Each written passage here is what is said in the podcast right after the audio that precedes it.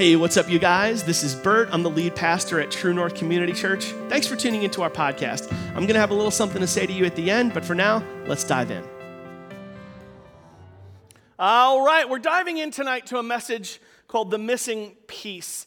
And if you've been with us the last uh, kind of several Sundays, uh, you may know we've been, we've been kind of zeroing in on this concept uh, called shalom. The idea that peace, you know, the Hebrew word for peace is shalom. And in the Bible, it means kind of a wholeness. What's up, guys? How we living? Uh, it kind of means a wholeness, friends, peace. Uh, a wholeness, yeah? And, and, in the scriptures, we find this word from time to time. And, and you know, the word peace tends to show up a lot around Christmas, you know? Uh, some of you probably have a, a, Christmas ornament on your tree that just says peace on it. You know, this word peace on earth, you know, like it, it, it, it, it arrives around this time of year and kind of hangs out. You hear it a lot in Christmas songs, you hear it a lot in sayings and things and in decorations. And we don't really take a lot of time to ponder what it means. In the message, we're, we're kind of wrapping up this, this evening. In the message series, we're wrapping up this evening. We talked earlier about how peace is not a matter of having all your problems solved. Some of us are here tonight, some of you are here tonight, and you're just thinking, if I could get through this, then I'd be at peace. If I could just deal with this situation, then I'd be at peace. You know, if I could just handle this financial debacle that I'm in, if I could just get this legal situation cleared up, if I could just figure out a way uh, to, to, to re- reconcile with this person or hit this financial goal, or as soon as I get, you know, just fill in the blank for yourself because we all have a thing. If I could just get this thing taken care of, then I'll be at peace. And the truth is, Peace is not a matter of having all your problems solved. You could check all those boxes and handle all those problems and still not be at peace. And that's because peace is not the absence of something. Peace is the presence of something. And more to the point, the presence of someone.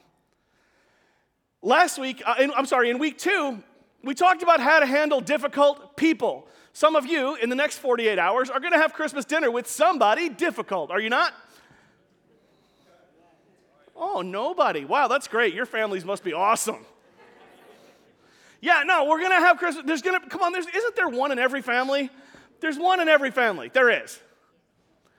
If you don't think there's one in every family, the one might be you. Just gonna throw that out there. Okay, so um, you're gonna have dinner with somebody difficult, right?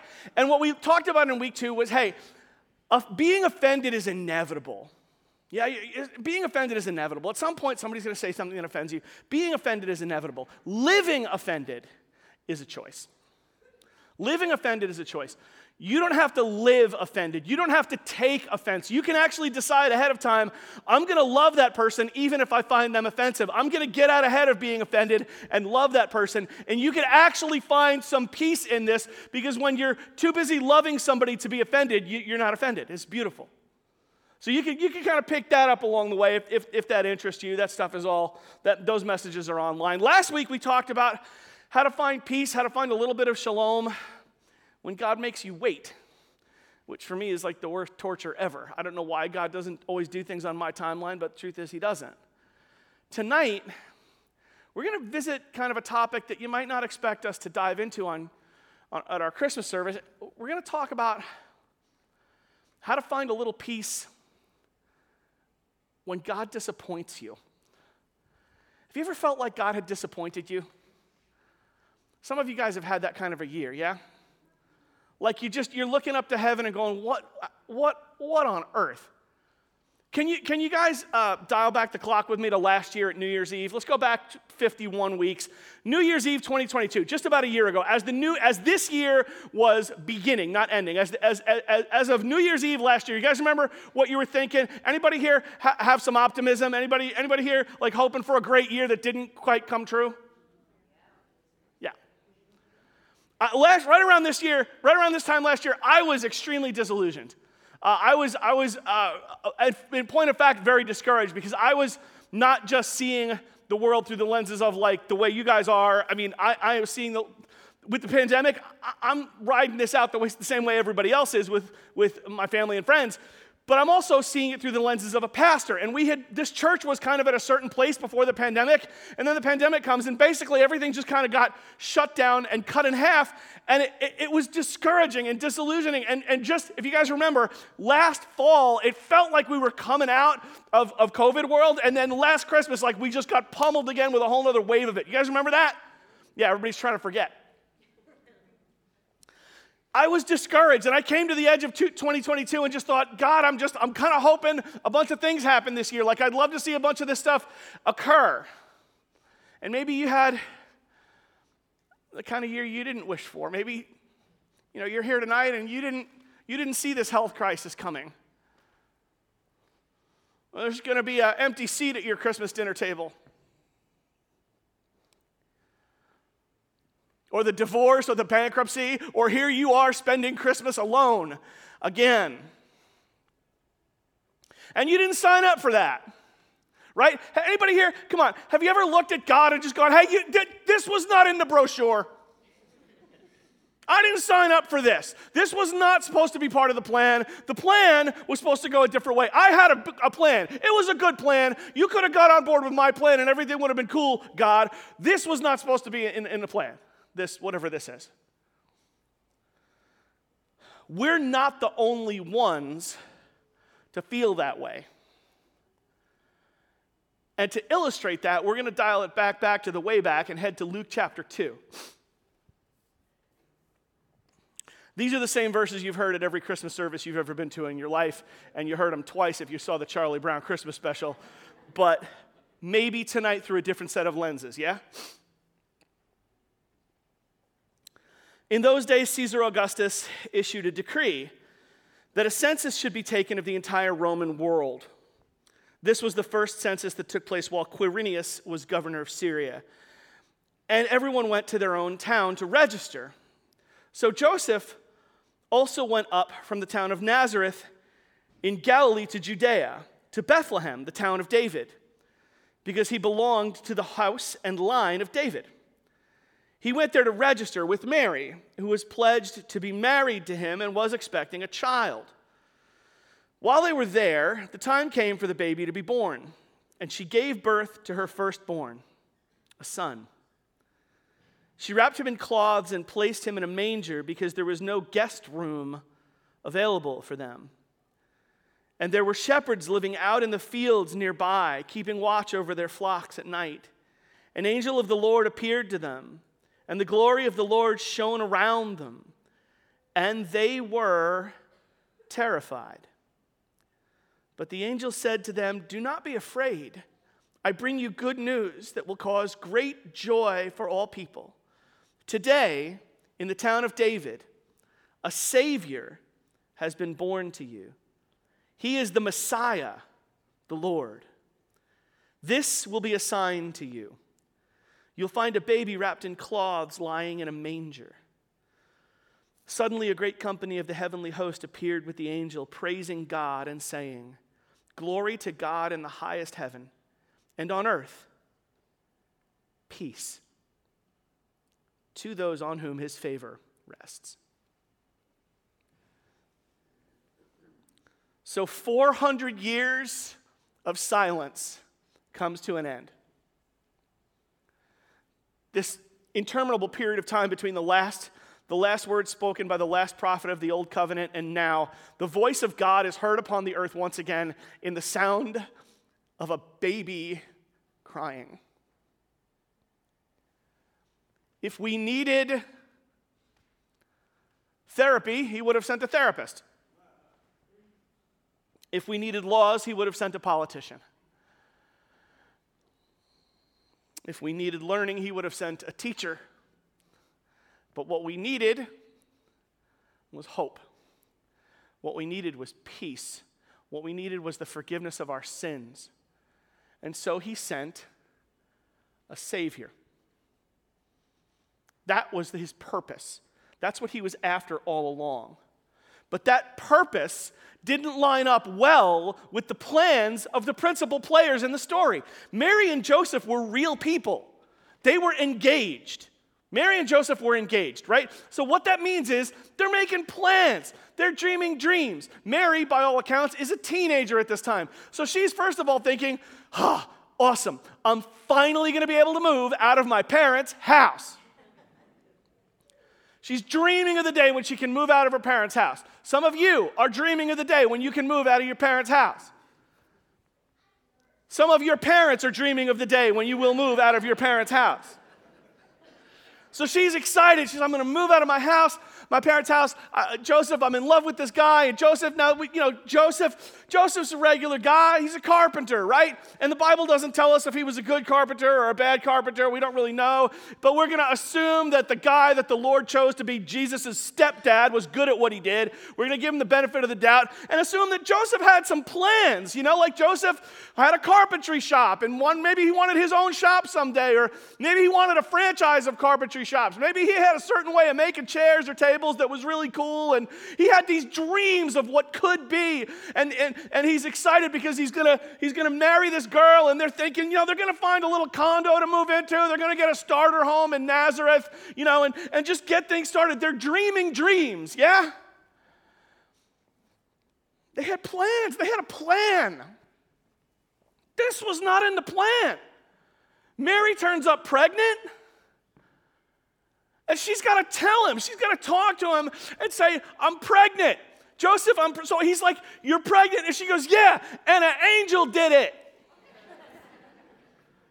so now he's like, Seriously? That's the story you're sticking with? You're going to tell me an angel visited you and now you're, come on. I mean, you, you cheat. It's obvious you cheated on me and now you're going to lie about it, or maybe you've lost your mind. So, Joseph, it says in the Bible, prepared to divorce her quietly. Why divorce when they weren't actually married? Because in the first century, engagement was a big deal, betrothal was like almost a legal thing. So, Joseph is, you know, planning to divorce her quietly. He's planning to just say, all right, we're, we're good, we're, we're, we're going to step away because she's either unfaithful or crazy or both. And an angel, as it turns out, visits Joseph as well. Says, Joe, stay in your lane. This is from God. This isn't, this isn't what you think it is. This wasn't in your plan, but this is part of my purpose. So now all this scandal is swirling around. I mean, it was a big deal to be pregnant outside of wedlock in that time. So everyone's spreading all these rumors about Mary, about how she had run around on Joseph. All of Joseph's friends are like, dude, you can't seriously believe this angel story, right? Like, you understand she's making a fool out of you. They had, there were, do you have, do you have some, uh, do you have a few haters in your life? Anybody? Yeah, there were some haters. There are a lot of people talking smack about Mary and Joseph in that first century. So the stupid census comes, they have to go out of town, they're, they're, they're away in a distant, in this podunk little town called Bethlehem, because that's where he's got to go for his sense. The census means you have to go back to the town of your ancestry, and apparently the place is packed right? There's no room for them. Bethlehem, it would appear, is like Brooklyn. Nobody actually lives there, but everybody's from there somehow. So they go back to Bethlehem. The place is packed. There's no room. And and, and now, and you have this little Norman Rockwell scene, right? You, you got the, you have the mental picture, right? Because you've seen a nativity set at some point in your life. There's the, the little manger in the middle, and Mary and Joseph, and there's some animals hanging out, and wise men, and you know, you got a nativity set in your house. Maybe there's a plastic one in your neighbor's house that you hate, you know, like whatever it might. You, you've seen a nativity scene in your head. It was nothing like that. It was nothing like that. This was a cave. They didn't build barns for their animals in the first century in this part of the world. This was a hollow spot in a hill, and it was filthy. And it was undignified, and it was it was anything but what they had planned. This was not in the brochure. This was not supposed to be. They just endured all this horrible stuff and all this nonsense. And what they didn't, didn't get then and only came to much later was that while they didn't understand the plan, God still had a purpose. You don't, under, you don't have to understand the plan to believe that God has a purpose. Sometimes it doesn't go according to plan. Sometimes your plans end up getting all jacked up.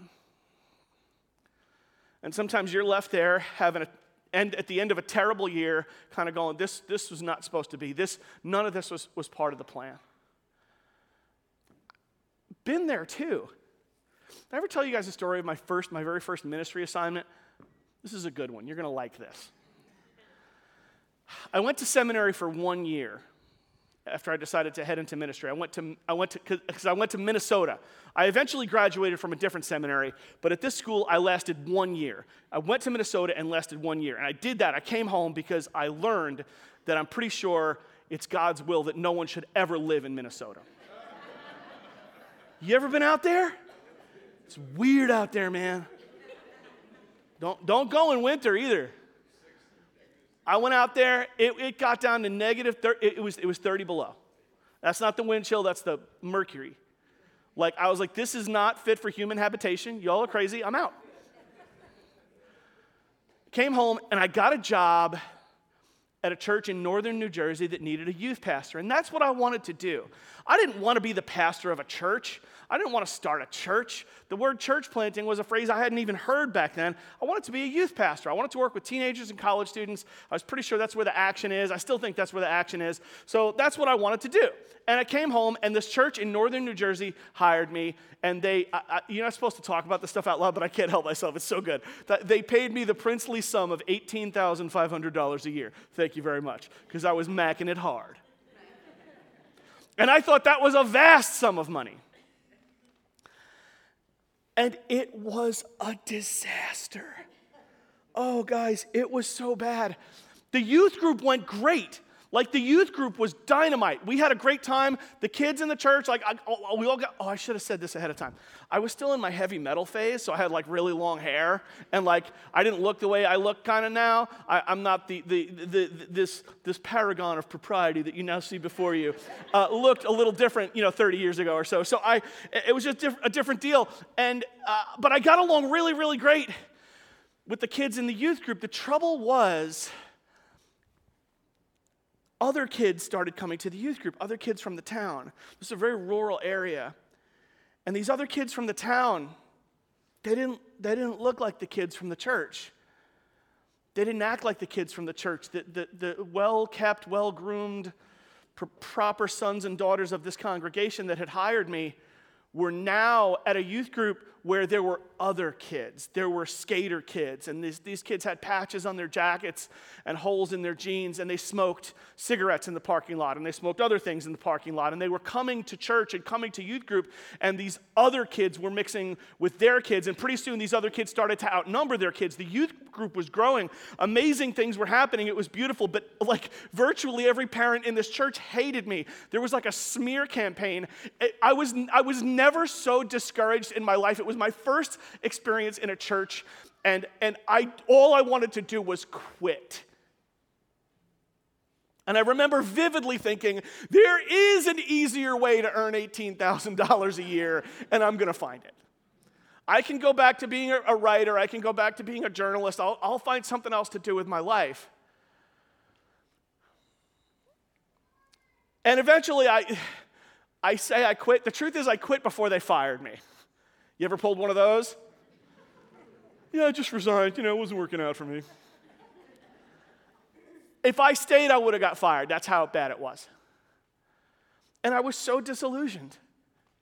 All I wanted to do was serve God. All I, I was like, come on, I'm, I'm trying to do it right here. I'm trying to, I'm trying to do, do good. I'm trying to do good with my life. I thought this was part of the plan. I had a plan.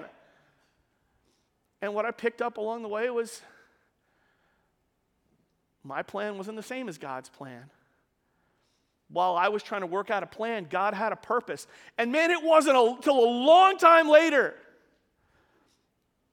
that I picked up hey, you were learning what a church is supposed to be in that moment. Church is supposed to be for the broken. Church is supposed to be for the skater kids. Church is supposed to be for the messed up kids. You with your, your patches on your jacket and the holes in your jeans and the nicotine stains on your hands. You rolling in here hungover from the night before. You with the issues and the problems and, and, the, and the whatnot. Some of you are like horrified. That's the kind of church we're in. Yeah, you in the wrong church if that's your. We're Here's our church. We're the weird kids. Welcome. That's our story. All of us, our cheese is sliding off the cracker. All of us shifting the heavy suitcase from one hand to the other as we walk through life, yeah? All of us in need. All of us wondering why this visited us, why this part of the plan came to be. All of us hoping this year will be a little bit better than the one before. I know. I know it hurts. I know you didn't see this cancer diagnosis coming. I know you didn't plan on the divorce. You didn't plan on the bankruptcy. You didn't plan on the issue or the thing or whatever it is that's come to visit you. But you don't have to understand every part of the plan to believe that God has a purpose, and He has a purpose. For my own part, I'm going to try to stay in my lane and do like Joseph and hope this year brings better things but even if it doesn't, my part is going to be to believe that even if things don't go according to my plan, that God still has a purpose. And when I can find that, when I can find enough faith to hang on to the idea that God's purpose is bigger than my plan, I find just a little sliver of shalom, just a little bit of peace to hang on to at Christmas. And I wish that for you. I wish that for myself, and I wish that for all of us as we head into these next couple of days with the unchecked boxes, the unsolved problems, the difficult family members who are sure to offend us, the things that we're waiting for that never showed up, and the disappointments we bear. It's my hope that in the middle of all of that, we can celebrate the arrival of the Prince of Peace into our life and know that his purpose is bigger than our plan. May that be so for all of us. And with that, let's close up in prayer. Father, we love you and we thank you for coming into our world, for reaching out into our space, God, we get so impatient when things don't go according to our plan. We just have these plans and we're so sure that you should line things up according to what we want. Father, can you help us when things don't go according to our plans, when things come at us from left field, when we're shocked, when we're horrified, when we can't figure out what you could possibly be doing? Can you create faith within us to believe, Father, that your purposes are bigger than our plans?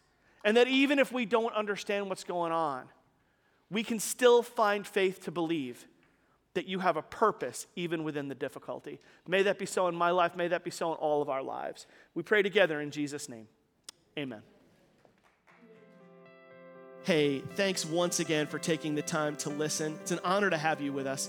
If you'd like to support our church financially and help us continue to put this content out there for free, that would be a really big deal to us. We're completely supported by the contributions of the people that come to our church. And if you'd like to help, you can do that online at truenorthchurch.net slash give, or you can do it with a text message. Just text the word True North to 77977 on your cell phone, and you'll get a prompt leading you through how to do that. Thanks again for dialing in. See you soon. Bye bye.